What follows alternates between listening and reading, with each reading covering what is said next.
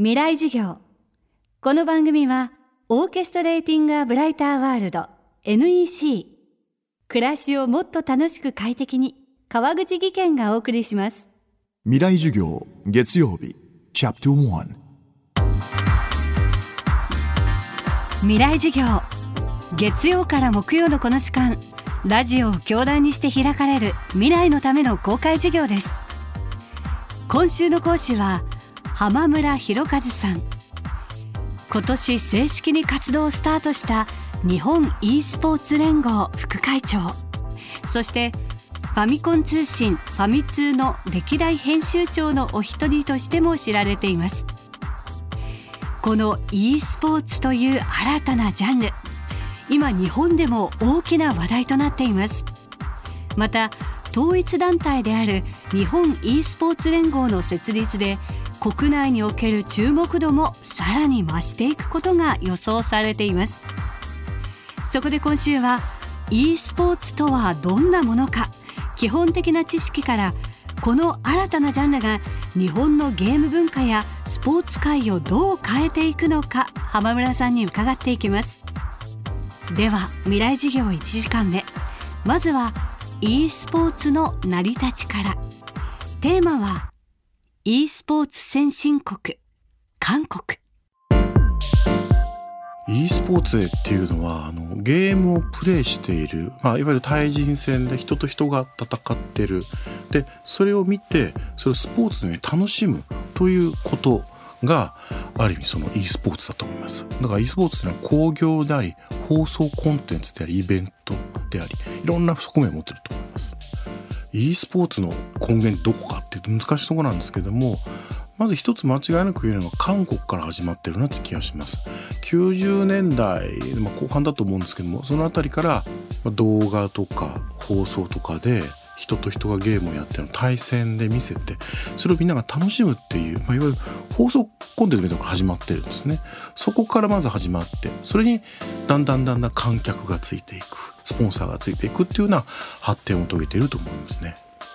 えー、韓国は間違いなく先進国ですね、えー、e スポーツの中で一番のメジャーっていうリーグオブレジェンドのコンテンツなんかでいうと各チームが韓国人の優秀な選手をどれだけ集められるかっていうのが結構勝敗に影響したりするっていうふうな話も聞いたことありますね。e スポーツ専用スタジアムもありますし、えー、e スポーツの団体を日本で文科省のような、まあ、いわ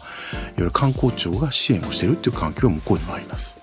それからビジネスとして e スポーツ選手っていうのになってらっしゃる方結構もうたくさんいらっしゃって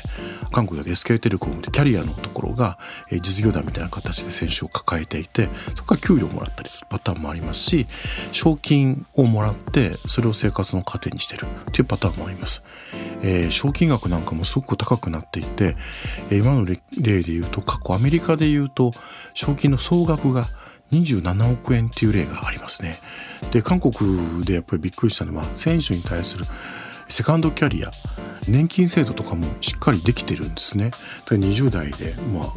リタイアなさってその後まあ改正者になったり年金生活を送ってらっしゃる方もその伝性でいたりとかして。ということで韓国をはじめ海外では野球やサッカー同様プロのスター選手が数多く存在。そうしたスタープレイヤーの中にはまさにプロアスリートのような収入を得ている人もいるそうです。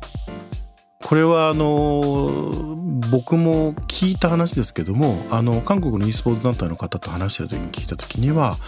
えー、年収3億円ぐらいの方がいらっしゃるって聞いてましたね。で韓国で3億円っていうとプロの野球選手とほぼ同じぐらいだと。でちなみにその e スポーツ選手の奥さん下世話の話ですけども映画女優だったりしてるというパターンも聞いたことありますね。そして e スポーツは日本 e スポーツ連合の発足によりこの日本でも普及が始まろうとしています。これからどんなことが起きることになるのでしょうか？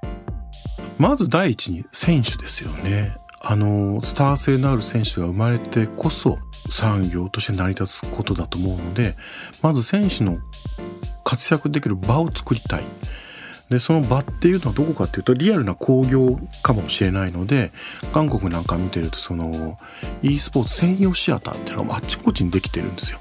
えー、場所によっては何万人も使用できるとか僕はできて今後も日本でも出てくると思うんですねそこにおそらく雇用っていうのは生まれてくると思う選手だけじゃなくて工業をやる方それから放送コンテンツっていうことを言うとその放送を作っていらっしゃる方その技術を作る方っていうのにはどんどん雇用が生まれてくるなというふうな形を思います。だからそこはここもまた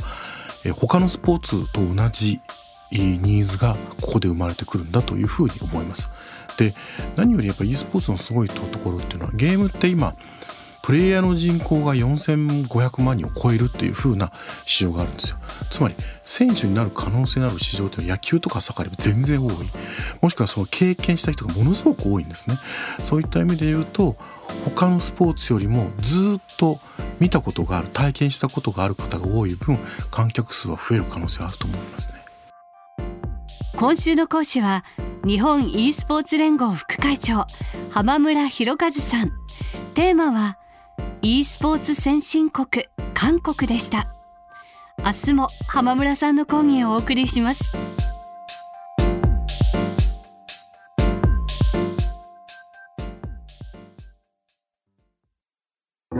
川口技研。階段での転落大きな怪我につながるので怖いですよね。足元の見分けにくい階段でもコントラストでくっきり白いスベラーズが登場しました皆様の暮らしをもっと楽しく快適に。川口技研のスベラーズです。未来授業。この番組はオーケストレーティング・ア・ブライター・ワールド NEC 暮らしをもっと楽しく快適に川口技研がお送りしました。